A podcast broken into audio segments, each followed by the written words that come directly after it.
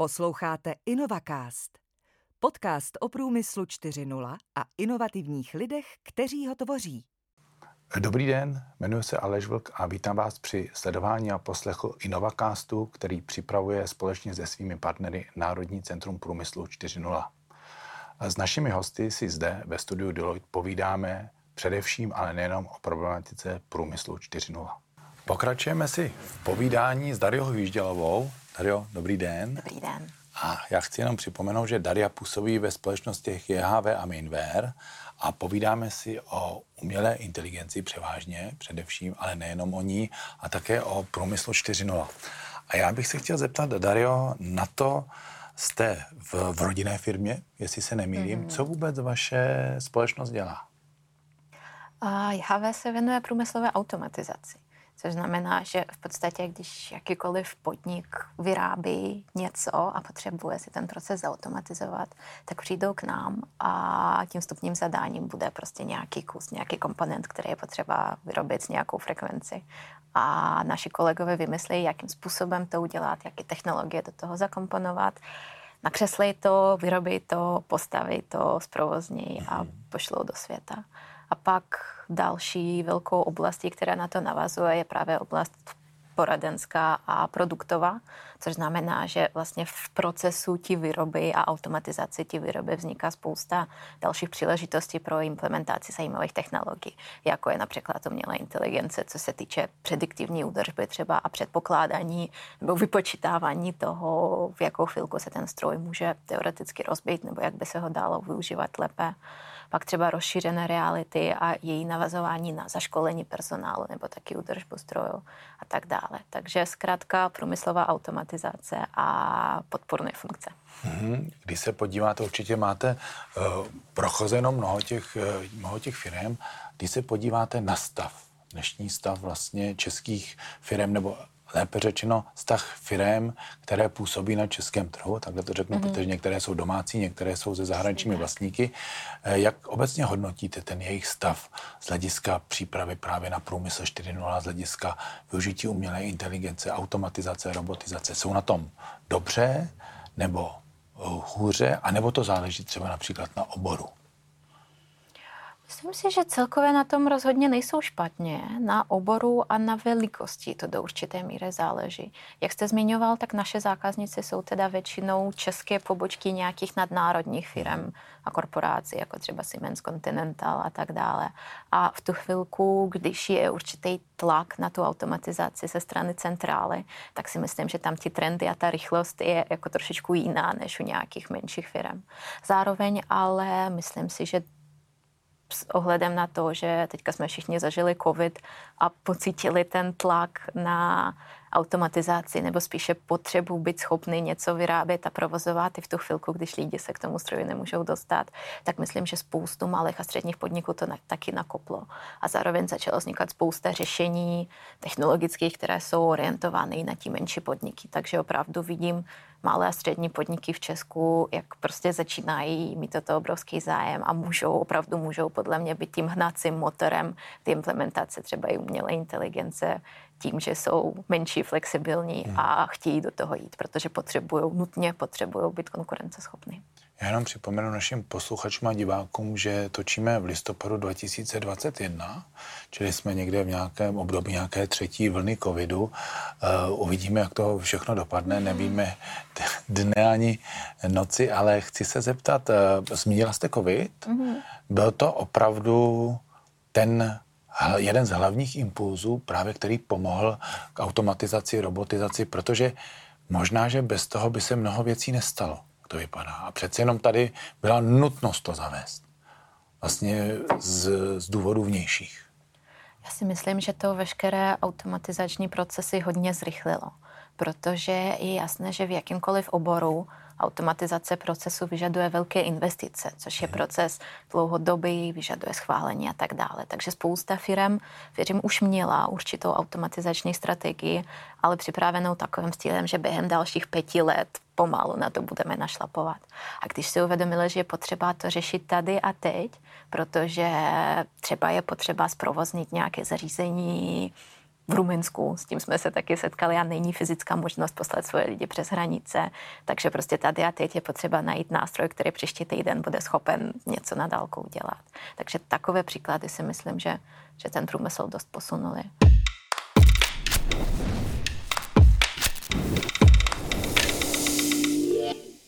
To je určitě zajímavý případ s tím Rumunskem, jak jste říkala, že je zapotřebí něco zprovoznit. Jak jste to vyřešili, jestli můžete prozradit? Vyřešili jsme to pomocí právě Mainwareu, což je náš nástroj na, primárně nástroj na digitalizaci údržby, ale jako jeden z podporných modulů má takzvaný remote support, možnost navádět personál na druhé straně na dálku pomocí technologie rozšířené reality, což znamená, že když se díváte přes tablet například, tak vám se prostě rozsvítí nějaký konkrétní šroubek, který je potřeba utáhnout a tak a tak. Takže prostě pomocí těch vzdálených technologií a možností těch znalostí předávat a, přes počítačové nástroje, tak se nám podařilo zařízení v Rumunsku na fabrice zprovoznit včas, aniž by někdo z naší firmy vlastně tam na tom setupu byl. Takže vlastně to byl takový tradiční způsob, že se vlastně sebrali technici z nějaké jedné firmy a šli něco postavit, implementovat, rozběhnout někam jinam, takže se jezdilo za hranice, teď najednou byly hranice zavřené a využilo se prostě tady těch různých nástrojů k tomu, aby vlastně si to na místě přímo technici udělali sami s navigací od někoho, kde je potom vzdálený. Mm-hmm, přesně tak. Takový jako ten fyzický přístup toho, že technici se zbalí a někam odjedou, je naprosto tradiční, co se týče zprovoznění nového zařízení a pak co se týče veškerých úprav a komplikovanějších servisních zákroků, když se prostě mm. nějaký stroj rozbije a nejsou si lidi úplně jistý, jak a proč, tak pravděpodobně tam pojede servisní technik se specializované firmy nebo od výrobce toho stroju. A ti cesty jako nikdy se podle mě nezamýšlelo, že ty cesty by se dalo eliminovat, mm-hmm. protože ještě do covidu se to zdálo jako vlastně něco úplně hypotetického a proč to řešit, když ta lidská cesta je naprosto spolehlivá, ale teďka čím dál tím víc firm si to uvědomuje a teďka řešíme podobné možnosti a vzdálené zákroky třeba se zprovozněním a opravou nějakého zařízení do Tibetu, kde jinak je potřeba sedět dva týdny v karanténě a jinak ta cesta mm-hmm. není úplně bezpečná. Tak. Takže myslím, že to to přijetí možností práce na dálku i v tak uh, sofistikovaném oboru jako průmyslová výroba otevírá úplně nové možnosti, co se týče mezi regionální spolupráce. Hmm. A určitě je to určitě to ušetření obrovských nákladů, že, na cestování a přesně potom tak. Samozřejmě občas si technici budou stěžovat na to, oni rádi jezdí na montáže, dostávali diety, dostávají tohle ty věci, ale z hlediska firmy jako takové, tak je to určitě obrovské ušetření uh, prostředků.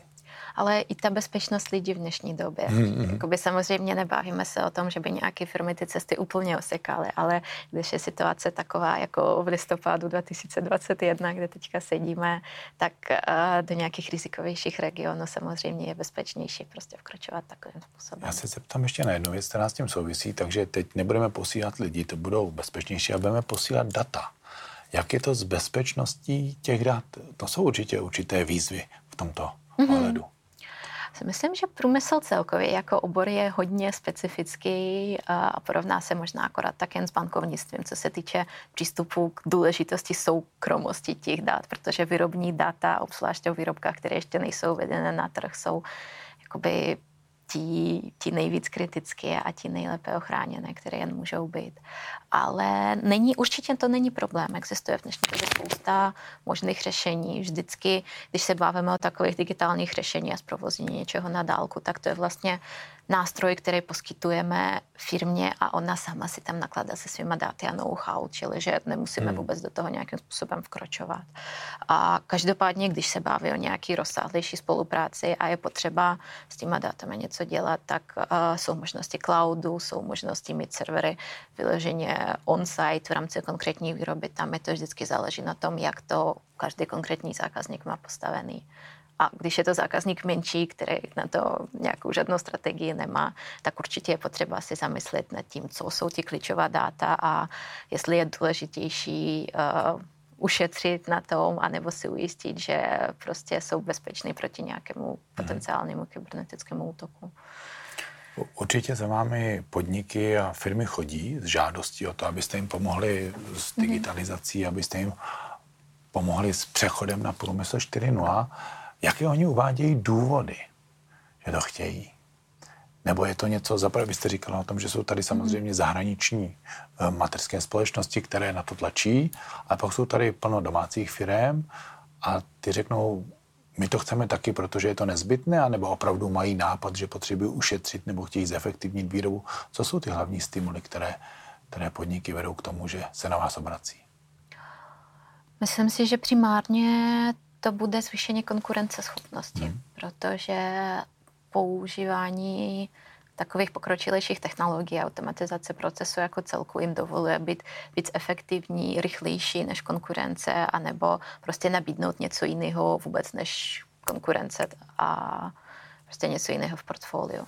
A my vlastně tyhle věci řešíme v rámci divize J H V Solutions, která se zaměřuje na návrhy automatizace a digitalizaci nějakých jakoby konkrétnějších bodových úkolů, aniž bychom to museli pak nějak fyzicky stavit a realizovat.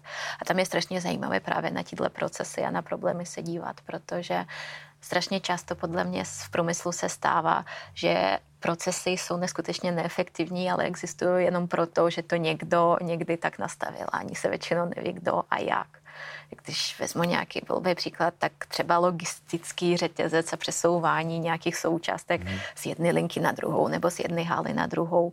Je milion způsobů, jak to napojení udělat prostě nějakým rychlým a plynulým způsobem, ale protože například před pěti lety nějaký stažista, který něco kreslil, navrhnul, že by se to mělo přenášet ručně dodatečným člověkem, tak na některých fabrikách se to třeba takovým způsobem řeší. Takže prostě ten vstup zvenku a možnost se podívat na to, jak ty procesy fungují jako celek, ne na konkrétních úsecích a jak se to dá zoptimalizovat, tak si myslím, že přináší prostě možnost jak ušetřit, tak i nabídnout něco navíc.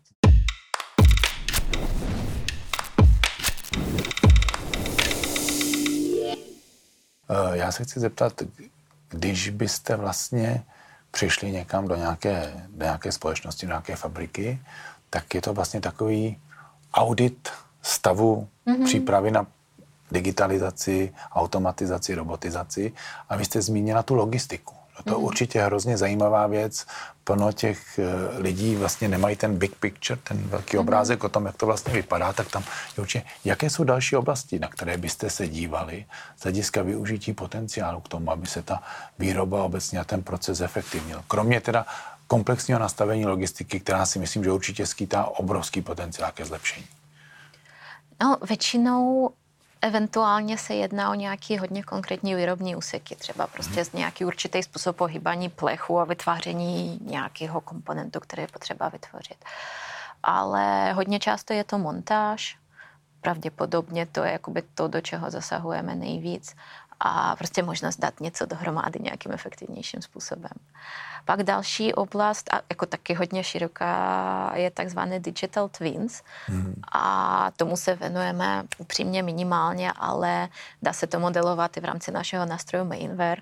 Jedná se prostě o celý layout ty fabriky. V případě, když se budova přestavuje nebo staví se úplně nové výrobní prostředí, tak jakoby se dá nasimulovat a sbírat data vlastně bez toho celého flow, toho celého procesu. A prostě jako v nějaký počítačové hře, když to tak řeknu, vymodelovat různé procesy a říct, co je snadnější, co je rychlejší a kde jsou nějaké určité rizika. Ještě napadá jedna věc. Od té doby, co se pohybuju nějakým způsobem v této oblasti průmyslu čtyři tečka nula, jako vlastně hmm. takový amatér, protože nejsem, nejsem někdo, kdo by, v těch, kdo by v těch továrnách nebo v těch fabrikách pracoval, tak se mně zdá, že tím zásadním komponentem a tím zásadním faktorem jsou data. Prostě důraz na to, aby v každém okamžiku byly k dispozici u všech těch procesů správná data. Kdo vlastně nemá ta data, mm-hmm. tak ten vlastně to nemůže efektivně řídit. Pochopil jsem to správně, to není způsobem. Přesně tak. A to je podle mě ta velká oblast ke zlepšení a k posunutí dopředu, co se týče nejen českého průmyslu, ale prostě oboru jako takového. Protože uh, když se bavíme obzvlášť o použití nástrojů pomocí umělé inteligence, tak tam je zásadní mít ti data v nějakém prostě čistém pořadí, připravenou, spořádaná a tak dále. Ale spousta podniků podle mě to teďka funguje buď v modu, že skoro žádná data vůbec nemá, než si rozhodnou, že teďka zrovna začneme to nějak skladovat a nějak se s tím začneme radit, aniž by měli na to nějakou jasnou strategii, anebo sbírají absolutně všechno s tím, že pak si jakoby řeknou, co je důležité, to, co ne, a to pak z určitých technických důvodů taky taky není úplně jednoduchý občas. Takže v tom ideálním světě implementace jakýchkoliv digitalizačních procesů a nástrojů je jakoby spolupráce více oddělení napříč mm-hmm. firmou. A nejedná se jenom o ty inovace v tom výrobním úseku, ale určitě je to ta í té infrastruktura, určitě to jsou produktové manažeři a management, který prostě nastaví ty zodpovědnosti správným způsobem a umožní všem součástkám komunikovat tak, aby to prostě dávalo smysl. Zeptám se ještě na jednu věc. Máme data, sbíráme ta data, ale přece je hrozně důležité, k čemu a jak ta data budeme využívat, a tam by právě mohla jaksi ke zpracování těch dat posloužit ta umělá inteligence, jestli, jestli tomu správně rozumím. Jo, přesně tak, to je přesně ten flow. A když bych vzala nějaký konkrétnější ano. příklad, třeba použití umělé inteligence ve výrobních procesech, tak něco, čemu se teďka hodně věnujeme a co řešíme, jsou vizuální kontroly kvality, takzvané quality checky. Což znamená, že máme třeba fyzickou práci člověka na této pozici, který, jak už jsem zmiňovala, prostě permanentně kouká na nějaké součástky. Pak jsou určité Uh, detaily, kde je to docela komplikovaný i pro lidský oko. Třeba když se bavíme v automotivu o povrchy s vysokým leskem, mm-hmm. tak jakoby hodně záleží na tom, jakým způsobem se odráží světlo, z jakého úhlu pohledu se na tu součástku díváme a tak, a prostě bolí to, protože koukat na lesklé věci není nic příjemného. Takže třeba tohle je ta situace, kde umělá inteligence je schopna pomoct, protože je to nástroj a algoritmus, který může pomoci rozpoznat určité vády a odchylku, odchylky od normálu, nějaké anomálie, když mu jakoby tak nějak naučíme ten algoritmus a definujeme, co je normál, a on pak nám prostě ukáže, co si myslí, že ten normál není. A nicméně konkrétně třeba v tomhle případě, ale jako vlastně v jakýmkoliv případě těch vizuálních kontrol, tak je strašně důležité to, jak ti vstupní data na ten trénink modelu budou připraveny. A v tom případě se jedná o stovky, tisíce, občas desetitisíce fotek a vzorců toho, jak vypadá normál, případně jak vypadá odchylka. A to všechno musí být vytvořené ze správných podmínek, co se týče osvětlení, a tak dále a tak dále. Takže a, samozřejmě generace samotného algoritmu a jeho implementace je obrovský kus práce, ale v tom průmyslu ještě větší. Z toho, co vidíme a děláme, vnímám ten kus té přípravné práce na to, aby se ten algoritmus mohl naučit. Mm-hmm. Když už je někdo ochoten se podobnou cestou vydat a má k tomu prostředky, řekněme, co jsou ty největší překážky, které vám třeba brání implementovat nějaké věci? Jsou to třeba lidé například, protože mnohdy jsme hovořili s tím, že opravdu kdo se vlastně brání, jsou ty zavedené postupy těch zavedených lidí, kteří to nepřijmou, jsou na to zvyklí. Je to taky otázka změny vzorců chování těch lidí v tom daném podniku? No, pokud budu upřímná, tak my se s touhle částí už úplně nesetkáváme, protože většinou, když už se na nás někdo obrátí a to řešíme, tak předpokládem je to, že ta firma je nějakým způsobem na to připravená, i co se týče těch vnitřních procesů. Ale určitě je důležité, co se týče jakéhokoliv digitálního nástroje, tak u vývoje se myslet uh, nejen na to, aby to bylo správně nastavený z pohledu počítačové vědy, ale na to, aby to bylo uživatelský, dávající smysl a prostě pohodlný pro ty pracovníky v terénu.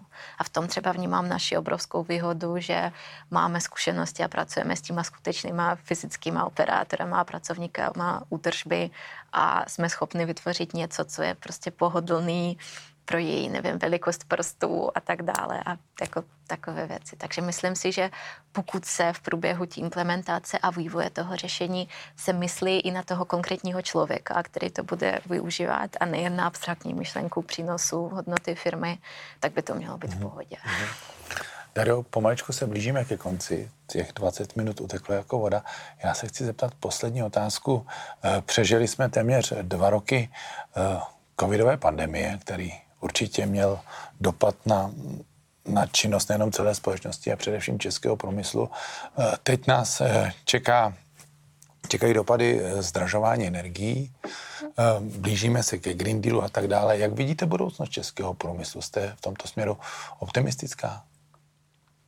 Stále jsem, protože plánuju, že tady stále budeme a nezbývá nám nic jiného, než být optimističtí. Já si myslím, že to bude v pořádku, ale samozřejmě musíme si uvědomit, že ti změny přijdou, že jich bude hodně a jako průmysl všichni musíme být dost agilní a nečekat, až se něco změní a budeme mít stoprocentní jistotu, že nějaký krok je správný, ale prostě rychle rozhodovat, jednat a něco dělat.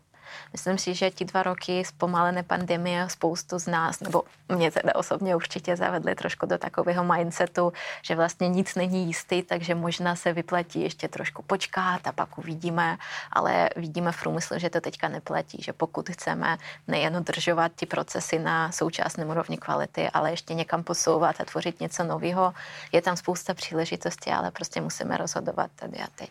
Ano, musíme se rozhodnout tady a teď. Nebudeme hmm. čekat na žádnou další pandemii, ale asi budeme tak se rozhodovat. Doufáme, že správně. Dario, já moc krát děkuju za rozhovor a přeju hodně úspěchů a těším se někdy na shledanou. Já moc děkuji, moc mě těšila.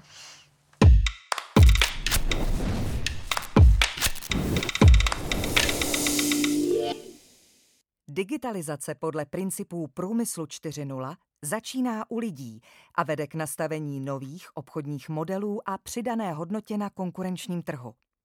Naše služby jsou určeny pro malé a střední firmy, startupy i velké průmyslové společnosti. Budeme vaším odborným partnerem a průvodcem v procesu změny.